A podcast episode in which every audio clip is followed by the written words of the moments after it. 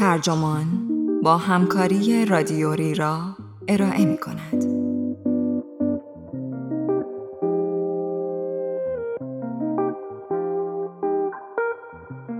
دیگر حرف زدن درباره اختلاف نسل ها بس است.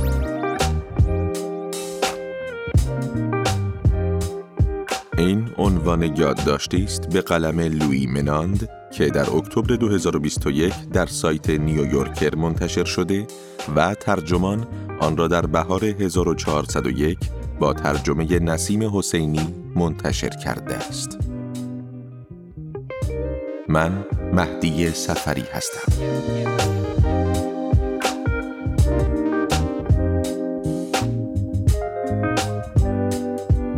کشف این که می توانید با تبلیغ کالا برای نوجوانان پول در بیاورید به اوایل دهه چهل میلادی باز می گردد. از همان زمانی که اصطلاح فرهنگ جوانان برای اولین بار در آثار مکتوب به چشم خورد. وقوع آن رویدادها در آن برهه خاص دلیلی داشت. دبیرستان در سال 1910 بیشتر جوانان کار می کردند فقط 14 درصد از افراد 14 تا 17 ساله همچنان به تحصیل در مدرسه ادامه می‌دادند. با این همه در سال 1940 این رقم به 73 درصد رسید. فضای اجتماعی تازه‌ای بین وابستگی کودکی و استقلال بزرگ سالی باز شده بود و گروه سنی جدیدی پا به عرصه گذاشته بود. جوانان نرخ تحصیل در دبیرستان همچنان روند افزایشی داشت. تا سال 1955 84 درصد از آمریکایی هایی که در سن دبیرستان بودند به مدرسه می رفتند. این رقم در اروپای غربی 16 درصد بود. سپس بین سالهای 1956 و 1969 میزان ثبت نام در دانشگاه در ایالات متحده بیش از دو برابر شد و گروه سنی جوانان از یک بازی چهار ساله به بازی هشت ساله تبدیل شد. تا سال 1969 دیگر طبیعی بود که همه جا حرف از سبک و سیاق، ارزشها و سلایق جوانان باشد. حدود نیمی از جمعیت کمتر از 25 سال داشتند. در حال حاضر کمی کمتر از یک سوم جمعیت زیر 25 سال هستند. اما جوانان هنوز هم مصرف کننده بزرگ بسترهای رسانه های اجتماعی، سرویس های استریم، بازی های رایانه ای، موسیقی، مد، گوشی های هوشمند، اپلیکیشن ها و هر نوع کالای دیگر هستند. از اسکیت بورد های موتوردار گرفته تا بطری های آب سازگار با طبیعت. برای حفظ گردش این بازار و برای آنکه صنعت مشاوره چیزی برای فروش به مؤسساتی داشته باشد که می‌خواهند کارکنان جوان خود را درک کنند یا به عبارت دیگر بهرهوری آنها را بالا ببرند مفهومی را اختراع کرده ایم که امکان باز تعریف گاه به گاه فرهنگ جوانان را مهیا می کند و آن مفهوم نسل است. این اصطلاح از قابلیت زیستی تناسلی انسان به آریت گرفته شده است. در ساختار خیشاوندی، والدین و خواهران و برادران آنها نسل قدیمتر را تشکیل می دهند و فرزندان والدین و فرزندان خواهران و برادرانشان نسل جوانتر هستند. به طور سنتی گفته می شود که در گونه ما انسانها مدت زمانی که طول می کشد تا نسل جوانتر به نسل قدیمتر بدل شود چیزی در حدود سی سال است. این زمان برای مگس های میوه ده روز است. این واژه در کتاب مقدس عبری به همین معنا به کار رفته و هرودوت گفته است که یک قرن را می توان معادل سه نسل پنداشت. در حدود سال 1800 کاربرد این واژه از حوزه خانواده به جامعه تعمیم داده شد. عقیده تازه بر این بود که افرادی که در بازه معین معمولاً بازه سی ساله به دنیا می آیند متعلق به نسل واحدی هستند. این ادعا نه در زیست شناسی و نه در هیچ حوزه دیگری پایه و اساس محکمی ندارد. اما راهی پیش پای دانشمندان و متفکران اروپایی گذاشته است تا از طریق آن از موضوعی سر درآورند که تمام فکر و ذکرشان را مشغول کرده بود. تغییر اجتماعی و فرهنگی علت تغییر چیست؟ می توانیم آن را پیش بینی کنیم؟ می توانیم مانعش شویم؟ شاید دلیل تغییر جوامع این است که مردم هر سی سال یک بار تغییر می کنند. تا پیش از سال 1945 بیشتر افرادی که به نظریه پردازی پیرامون نسلهای مختلف مشغول بودند از سبکهای ادبی و هنری و گرایشهای غالب فکری در هر نسل صحبت می کردند. مثلا تغییر از رومانتیسیسم به واقع گرایی یا از لیبرالیسم به محافظ گرایی. کارل مانهایم جامعه شناس در مقاله مهمی که در 1928 منتشر کرد از عبارت واحدهای نسلی برای اشاره به نویسندگان، هنرمندان و چهرههایی سیاسی استفاده کرد که خداگاهانه شیوه های نوینی را برای انجام کارها برگزیده بودند. مانهایم به بررسی گرایش های غالب در جمعیت های وسیعتر نمی پرداخت. فرض او بر این بود که فرهنگ آنچه نامش را جوامع رعیت گذاشته بود تغییری نمی کند. نظریه نسلها در قرن نوزدهم دو صورت داشت. از دید برخی متفکران تغییر نسل علت تغییرات اجتماعی و تاریخی بود. نسلهای جدید شیوه های جدیدی را برای اندیشه و عمل به دنیا عرضه می کنند و باورها و عادات کهنه را دور می اندازند. این امر جامعه را جوان نگه می دارد. نسلها نبز تاریخند. برخی دیگر از نویسندگان معتقد بودند نسلها از آن رو با هم تفاوت دارند که اعضایشان رد و نشانی از رویدادهای تاریخی که از سر اند با خود به همراه دارند. نسلها تغییر می کنند چون ما تغییر می کنیم نه برعکس. رد پایی از هر دو فرضیه نبز و فرضیه رد و نشان در صحبتهای امروزمان درباره نسلها وجود دارد. به عقیده ما تاریخ اجتماعی و فرهنگی ریتمی دارد که با گروه بندی های نسلی مرتبط است. نظیر اینکه هر نسل توسط رویدادهایی تاریخی مثل جنگ ویتنام 11 سپتامبر کووید 19 شکل گرفته یا اثراتش را با خود به همراه دارد. اما از سوی دیگر نیز بر این باوریم که جوانان فرهنگ، سلایق و ارزشهای مختص به خودشان را می‌سازند و این فرهنگ جدید جایگزین فرهنگ نسل پیشین می شود. امروزه گستره زمانی هر نسل معمولا حدود 15 سال در نظر گرفته می شود. اگرچه اکنون در ایالات متحده میانگین سن زنانی که برای اولین بار صاحب فرزند می شوند 26 سال و میانگین سنی مردانی که برای اولین بار صاحب فرزند می شوند 31 سال است. فرض بر این است که افرادی که در هر دوره پانزده ساله به دنیا می آیند مجموعه خصایصی با خود دارند که آنها را از افرادی که زودتر یا دیرتر به دنیا آمده اند متمایز می سازد. اما چون این فرضی مستلزم این است که چشم بسته قبولش کنیم. نخست اینکه هیچ مبنای تجربی برای اثبات این ادعا وجود ندارد که تفاوت‌های درون هر نسل کمتر از تفاوت‌های ما بین چند نسل باشد.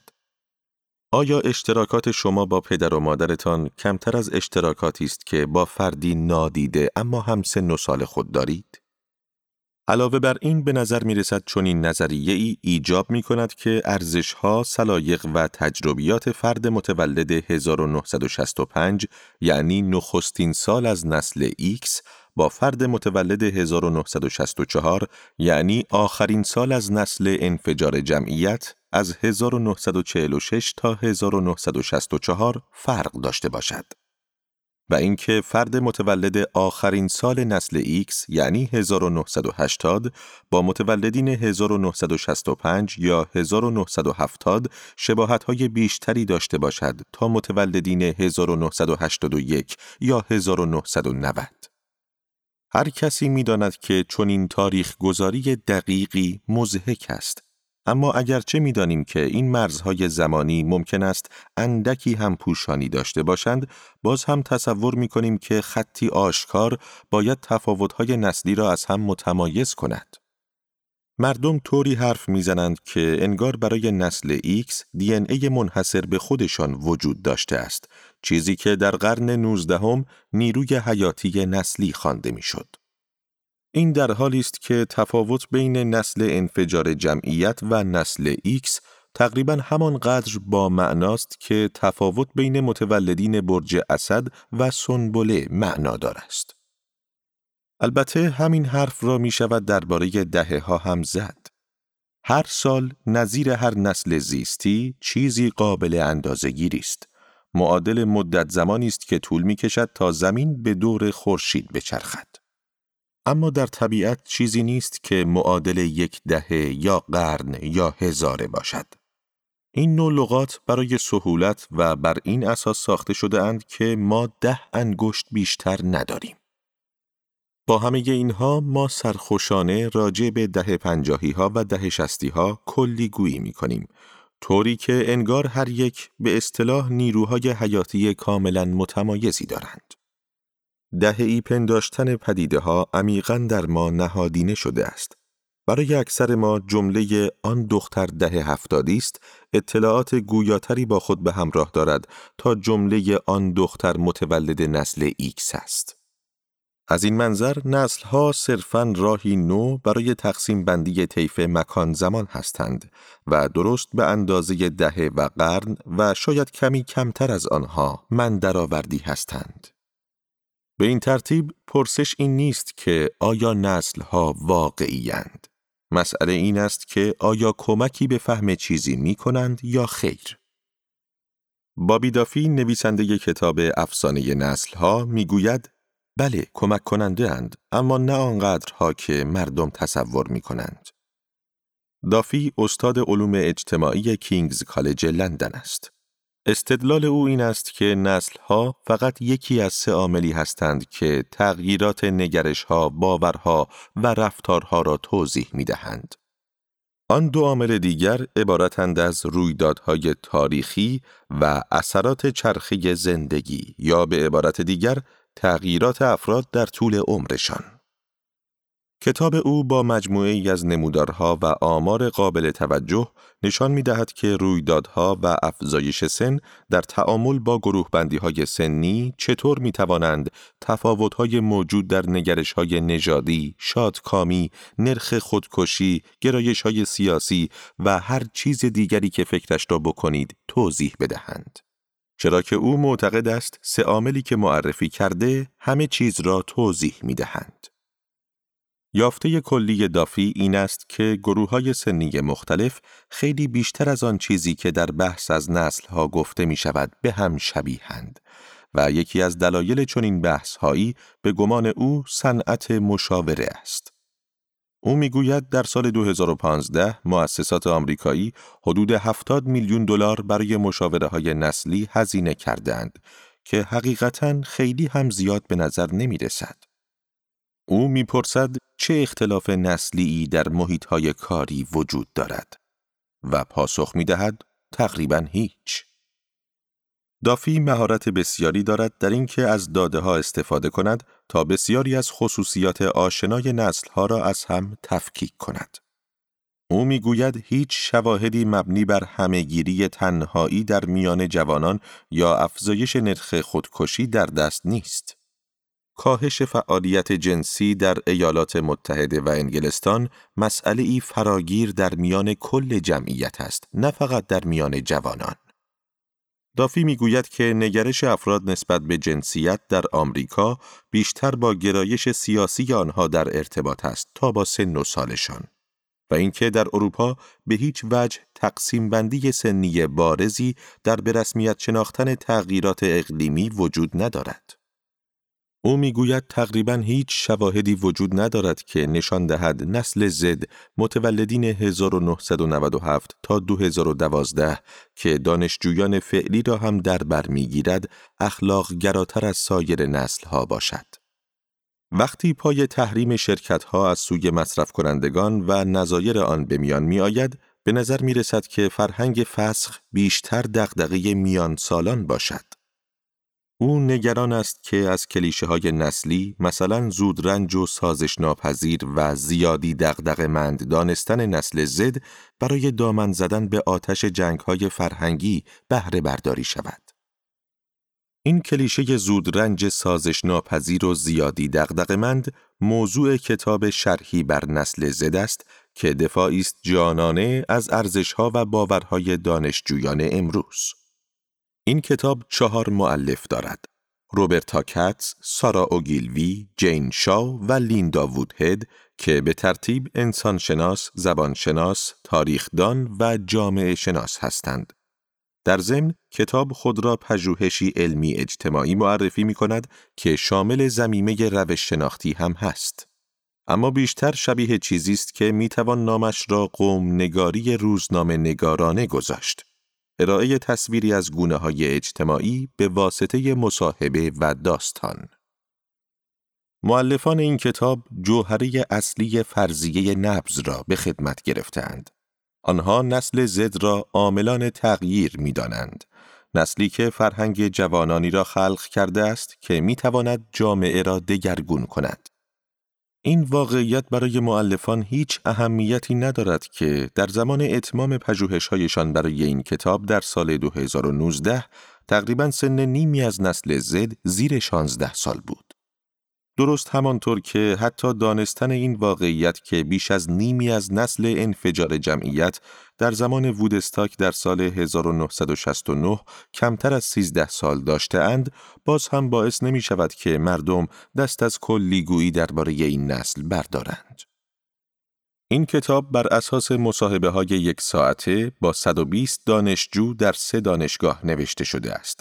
دو دانشگاه در کالیفرنیا، استنفورد و کالج محلی و خوشنام فوتهیل و یکی در انگلستان، لنکستر. مؤلفان ما را مطلع می سازند که مصاحبه شوندگان از طریق تبلیغات شفاهی و شبکه ارتباطات فردی انتخاب شده اند. روشی که بسیار شبیه به روش خود انتخابی به نظر می رسد. در هر صورت همانطور که خود مؤلفان نیز بی هیچ ندامتی به آن اعتراف کرده اند به سختی می‌توان چنین نمونه ای را تصادفی دانست. معلفان می‌گویند مصاحبه ها تماما توسط دستیاران دانشجو انجام شده اند. این یعنی هیچ نظارتی بر عمق یا سمت و سوی مصاحبه ها وجود نداشته است. مگر اینکه دستیاران سوالات را از روی نوشته ای خوانده باشند. گروه های کانونی هم وجود داشتند که در آن دانشجویان درباره زندگیشان بیشتر با دوستان خود صحبت کردند. فعالیتی که در اتاق پژواک انجام شده است. کمترین کاری که روزنامه نگاران یا قوم نگاران معروف باید انجام دهند این است که دست کم را از نزدیک ملاقات و مشاهده کنند. هیچ معلوم نیست که چرا معلفان احساس کردند که لازم است خود را به این شکل کنار بکشند، خصوصا با توجه به اینکه نمونهشان هم بسیار گزینش شده است. برای همین است که ما میمانیم و مجموعه این نقل قول که از بافت اصلی خود جدا شده اند. گفته های شرکت کنندگان در این خودسنجی در همان سطح ظاهری پذیرفته شده اند. معلفان فهرستی از لغات را نیز زمیمه مصاحبه های دانشجویان کرده اند تا برای درک مفهوم واژگان و میمهایی که جوانان به وفور از آنها استفاده می کنند به آن مراجعه شود. همچنین دو نظرسنجی نیز در مصاحبه ها گنجانده شده که توسط یکی از معلفان وودهد طراحی شده و یک شرکت نظرسنجی اینترنتی به نام یوگاو آن را در میان افراد 18 تا 25 ساله در آمریکا و انگلستان به انجام رسانده است. بین نتایج نظرسنجی و گفته های دانشجویان در مصاحبه مقایرت عجیبی وجود دارد اما معلفان میکوشند تا آن را کم اهمیت جلوه دهند. نظرسنجی های یوگاو نشان دادند که 91 درصد از تمام افراد 18 تا 25 ساله چه آمریکایی و چه بریتانیایی مرد یا زن بودند و تنها چهار درصد خود را دارای جنسیت سیال یا غیر دوگانه معرفی کردند. 5 درصد از پاسخ به این سوال امتناع کردند. این یافته ها با آنچه از مصاحبه ها برمیآید مطابقت ندارد. مصاحبه ها حاکی از آن هستند که تعداد جوانانی که جنسیت سیال یا غیر دوگانه دارند باید خیلی بیش از اینها باشد. به همین خاطر معلفان می‌گویند ما نمی‌دانیم که منظور شرکت کنندگان نظرسنجی از مرد و زن دقیقا چه بوده است. خب اگر این طور بود باید منظورشان را میپرسیدند. معلفان هیچ یک از ویژگی هایی را که به نسل زد نسبت می دهند با اثرات بجامانده از رویدادهای تاریخی مرتبط نمی دانند. به جز یک استثنا. ظهور شبکه گسترده جهانی. نسل زد نخستین نسلی است که دیجیتال به دنیا آمده است. از این واقعیت معمولاً برای کلیشه سازی درباره جوانان استفاده می شود به عنوان نسلی که به صفحه نمایش معتاد است، اسیر تلفن‌های هوشمند است، نسبت به نمود خود در رسانه های اجتماعی وسواس دارد و چیزهای دیگر. اینترنت فرهنگ این نسل است. تارهای این شبکه آنها را به دام انداخته است. معلفان کتاب شرحی بر نسل زد با قاطعیت چنین نقدی را رد می کنند.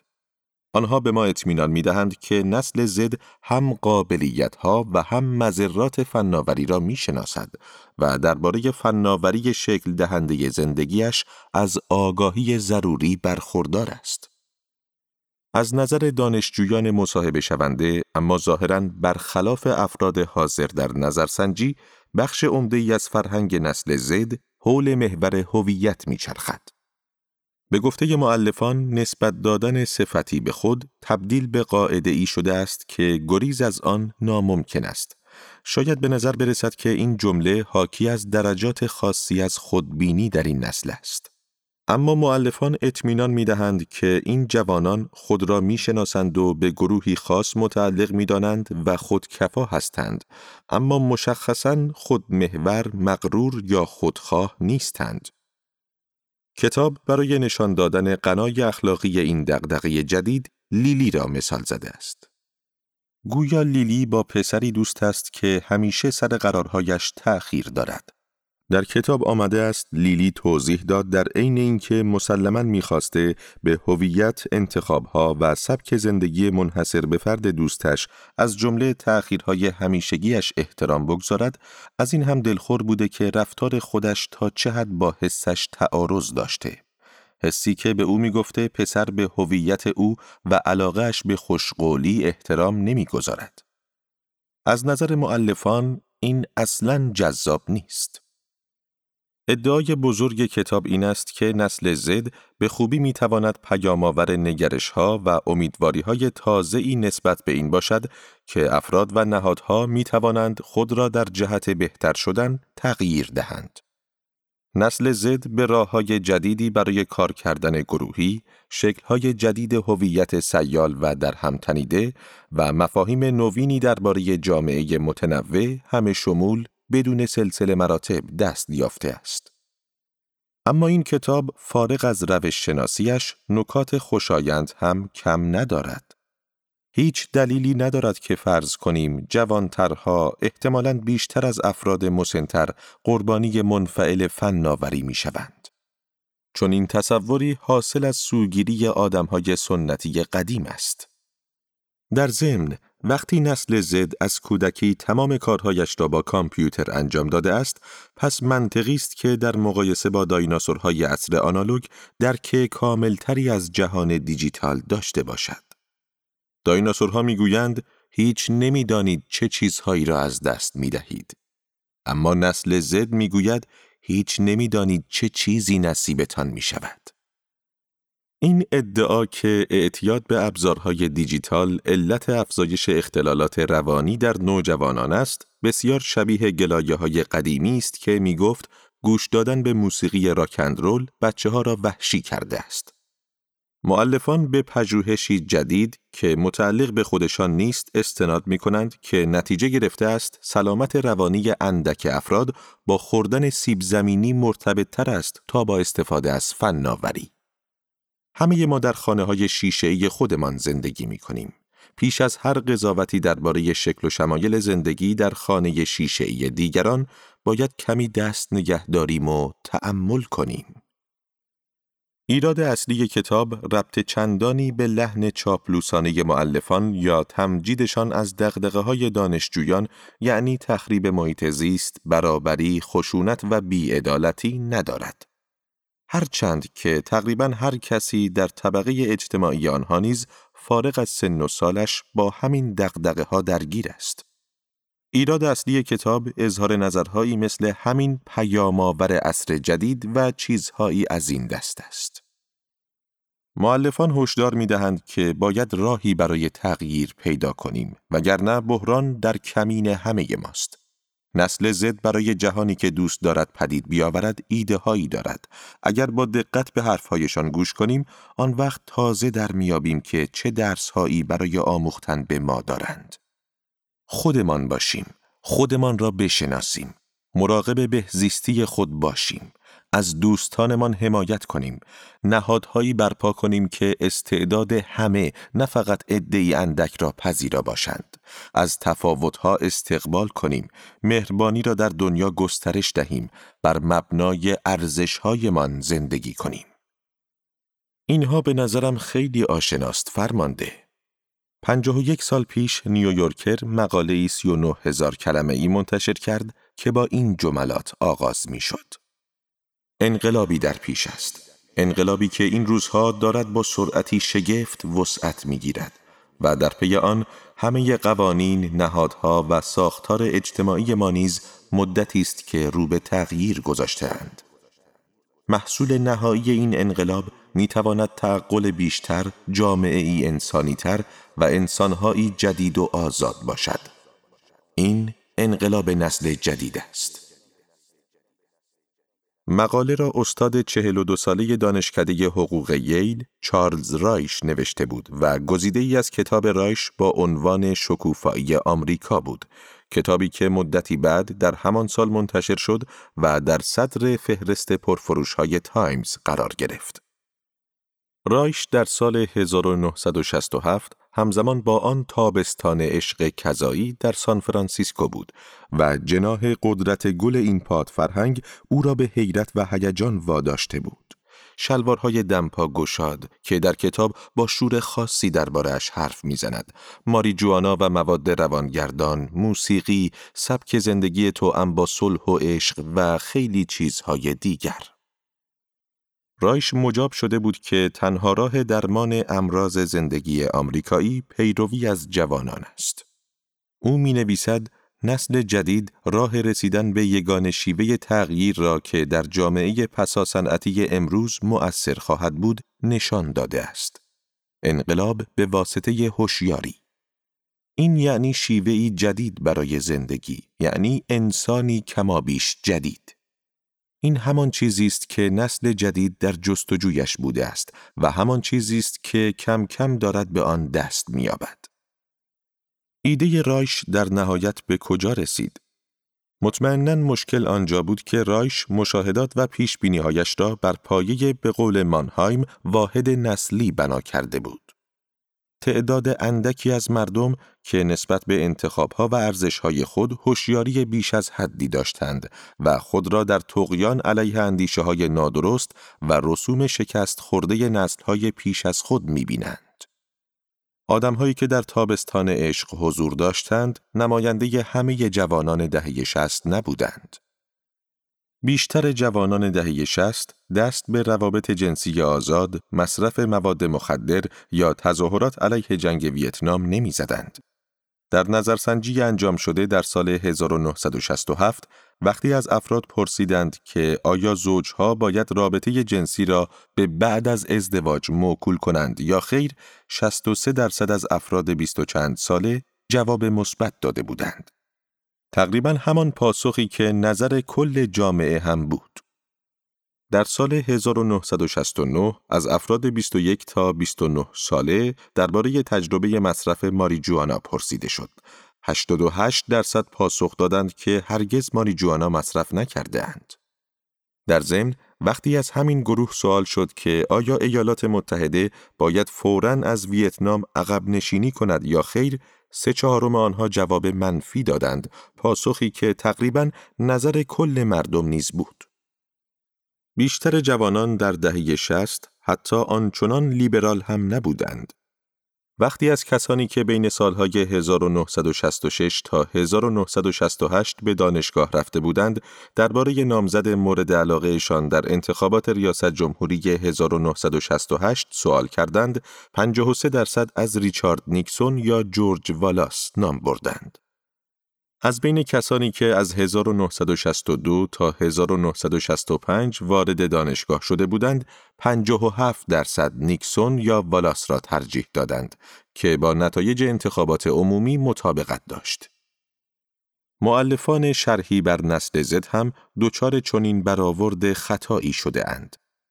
آنها بر اساس گروه بسیار کوچکی از طبقه ای ممتاز کلیگویی می کنند که به فاصله پنج یا شش سال از هم به دنیا آمده اند و در جوامع بسته ای متشکل از هم فکران خود زندگی می کنند. این که بخواهیم از طرز فکر این افراد سر درآوریم خیلی هم خوب است اما اسمشان را نسل نگذاریم. عده زیادی از جمعیت میلیونی نسل زد ممکن است با جوانان به شدت اخلاقگرا و جامعه اندیشی که در کتاب توصیف شده اند فرق داشته باشند.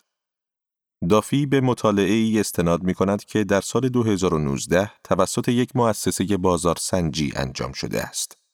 در این مطالعه از افراد پرسیده شده ویژگی های نسل انفجار جمعیت، نسل X، نسل هزاره از 1981 تا 1996 و نسل Z را نام ببرند. پنج ویژگی اولی که به نسل زد نسبت داده شد عبارت بودند از خوره فناوری، مادیگرا، خودخواه، تنبل و مغرور. ویژگی اخلاقگرا بودن پایین ترین رتبه را داشت وقتی از نسل زد خواسته شد نسل خود را توصیف کنند، آنها نیز فهرست تقریبا یکسانی ارائه دادند. ظاهرا برخلاف دانشجویان کتاب شرحی بر نسل زد که خود را بسیار قبول دارند، اکثر افرادی که پس از 1996 به دنیا آمده اند، نظر چندان خوبی نسبت به خودشان ندارند. در هر صورت شرح دادن مردم، جویا شدن از افکار آنها و بعد بازگو کردن پاسخهایشان جامعه شناسی به حساب نمی آید. دانشجویان امروزی راه های نوین اندیشیدن درباره هویت و جامعه را خودشان ابدا نکرده اند. خواستگاه این شیوه ها در فرهنگ نهادی آموزش عالی بوده است. دانشجویان از اولین روز دانشگاه اهمیت تنوع، شمول، صداقت و همکاری را فرا می‌گیرند. یعنی همه فضیلت هایی که معلفان شرحی بر نسل زد به نسل جدید نسبت می دهند. دانشجویان ممکن است به استادان و دانشگاه خود بگویند و برخی واقعا می‌گویند که شما خودتان به آن ارزش ها عمل نمی کنید. اما ارزش ها ارزش های مشترکند. و این ارزش ها خیلی پیشتر از آن که نسل زد وارد دانشگاه بشوند وجود داشتند. مثلا در هم تنیدگی را در نظر بگیرید که دانشجویان در شرحی بر نسل زد از آن به عنوان راهی برای اصلاح دستبندی های سنتی هویت استفاده می کنند. این کلمه از حدود سی سال پیش وجود داشته است. آنطور که معلفان ذکر کردند، این واژه در سال 1989 توسط استاد حقوقی به نام کیمبرلی کرنشاو ساخته شده است و کرنشاو متولد 1959 است. او از نسل انفجار جمعیت است. قدمت تنوع به عنوان اولویتی نهادی به خیلی پیشتر از اینها برمیگردد. این مفهوم در قائله تبعیض جبرانی گردانندگان دانشگاه کالیفرنیا علیه باکی در سال 1978 نقش برجسته ایفا کرد. اتفاقی که درهای قانونی را به سوی پذیرش مبتنی بر نژاد دانشجویان گشود. این اتفاق مربوط به سه نسل پیش است. از آن زمان به بعد تقریبا تمام دانشگاه های گزینشی تلاش کردند تا به پیکره دانشجویی متنوعی دست یابند و در صورت توفیق در این کار به آن بالیدند. دانشجویان به خود و همتایان خود از نقطه نظر هویت می نگرند چرا که دانشگاه از این زاویه به آنها نگاه می کند. کسانی که در دوره های قبلتر به دانشگاه رفتند ممکن است چنین تأکیدی را ممانعت از تحصیل دانشجویان بدانند. چرا دانشجویان مدام باید مجبور باشند به شاخصه های جمعیت شناختی خود و تفاوتهایشان با دانشجویان دیگر فکر کنند؟ اما سیاست های آمریکا، سیاست های جهان در پنج سال اخیر را ببینید. آیا فهم هویت و تفاوت مسئله مهمی نیست؟ و اصلا فرهنگ جوانان را چه کسی خلق می کند؟ مسنترها عملیت جوانان در این حد است که می توانند بین گوش دادن یا ندادن به یک موسیقی خاص، پوشیدن یا نپوشیدن لباسی خاص یا شرکت کردن یا نکردن در تظاهرات یکی را انتخاب کنند. و مسلما در این میان کالاهایی هم از ابتدا وجود داشتند. در واقع شلوارهای دمپا گشاد. هرچند به طور کلی جوانان همان میزان عملیاتی را دارند که من هنگام خرید اتومبیل دارم. می توانم مدلی که می خواهم را انتخاب کنم اما خودم اتومبیل را نمی سازم. ناکامی در شناخت نحوه شکلگیری تاروپود جامعه سبب شده است که تاریخ اجتماعی دچار انحراف شود.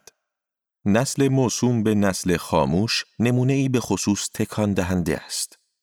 این عبارت برای وصف آمریکایی های ابداع شده که در دهه پنجاه میلادی به دبیرستان و دانشگاه رفتند و ابداع آن تا حدی به این دلیل بوده است که به وسیله آن بین این گروه و نسل بعد از آنها یعنی نسل انفجار جمعیت تمایز واضحی ایجاد شود.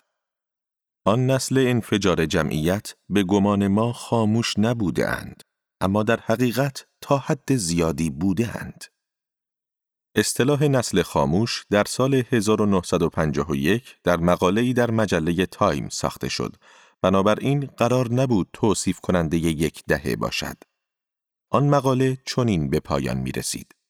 نسل امروز آماده تبعیت کردن است. تعریف تایم از نسل خاموش افراد 18 تا 28 ساله بود یعنی کسانی که اکثرا در دهه چهل جذب بازار کار شده بودند.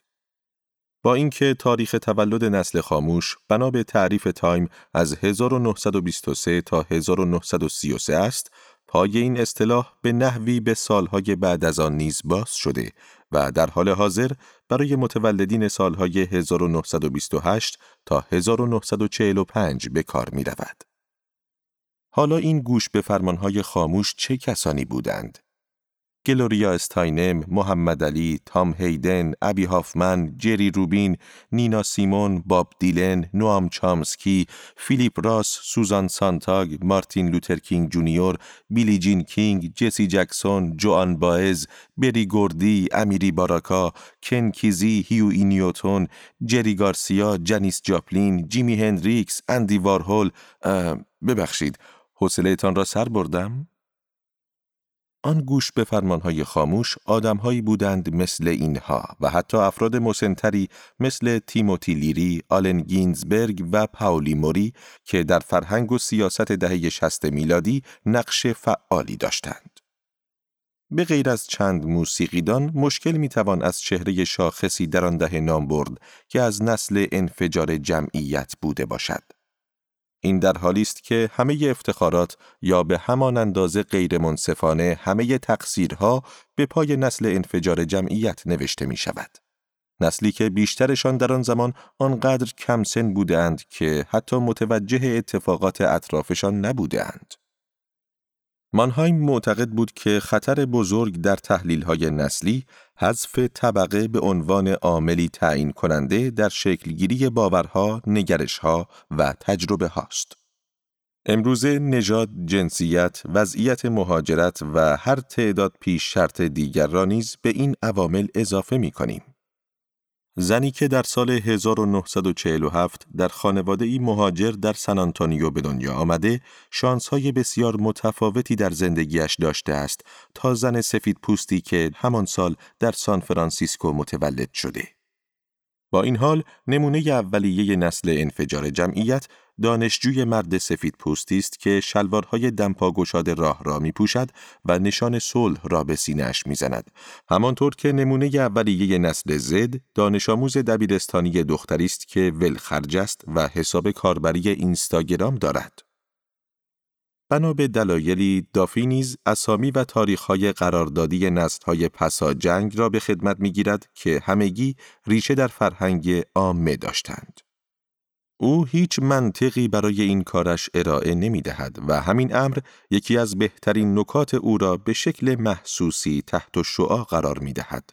و آن نکته این است که سازنده ترین دوران زندگی بسیاری از افراد نه سالهای مدرسهشان بلکه دوران پس از تحصیل و ورودشان به بازار کار است. یعنی زمانی که با شرایط سرنوشت ساز اقتصادی و اجتماعی روبرو می شوند و جایی که عواملی مثل نژاد و جنسیت و ثروت والدینشان در شانسهای زندگیشان تأثیر بسزایی می گذارد. پژوهش ها پیوسته نشان دادند که افراد با بالا رفتن سنشان محتاط تر نمی شوند. با این همه همانطور که دافی نشان می دهد برخی افراد در میابند ورودشان به بزرگسالی به دلیل شرایط اقتصادی به تأخیر افتاده است. این مسئله در پاسخهای این افراد به سوالات نظرسنجی درباره چیزهایی مثل انتظاراتشان از زندگی تفاوت ایجاد می کند. در نهایت دافی می‌گوید که همگان درگیر این مسئله هستند. به عبارت دیگر اگر هر نسل را بر اساس گفته هایشان در جوانی توصیف کنید در واقع کارتان نوعی طالعی نیست. شما چیزی را به تاریخ تولد آدم ها نسبت می دهید که در حقیقت محصول شرایط متغیر است. مثلا نسل انفجار جمعیت را در نظر بگیرید. وقتی متولدین سالهای 1946 تا 1952 وارد بازار کار شدند، اقتصاد کشور بسیار شکوفا بود. اما وقتی متولدین سالهای 1953 تا 1964 وارد بازار کار شدند، با اقتصادی بسیار بیسامان روبرو بودند. گروه های کم سن و سالتر نسل انفجار دیرتر از بزرگترهایشان موفق شدند حرفه ای راه بیندازند یا خانه بخرند. بنابراین افرادی که در چنین موقعیتی به سر می‌برند احتمالاً در نظرسنجی ها مادیگرا شناخته می شوند. اما این زمانه نیست که از آنها چنین آدمهایی ساخته است. عامل اصلی صرفاً چرخه اقتصاد است.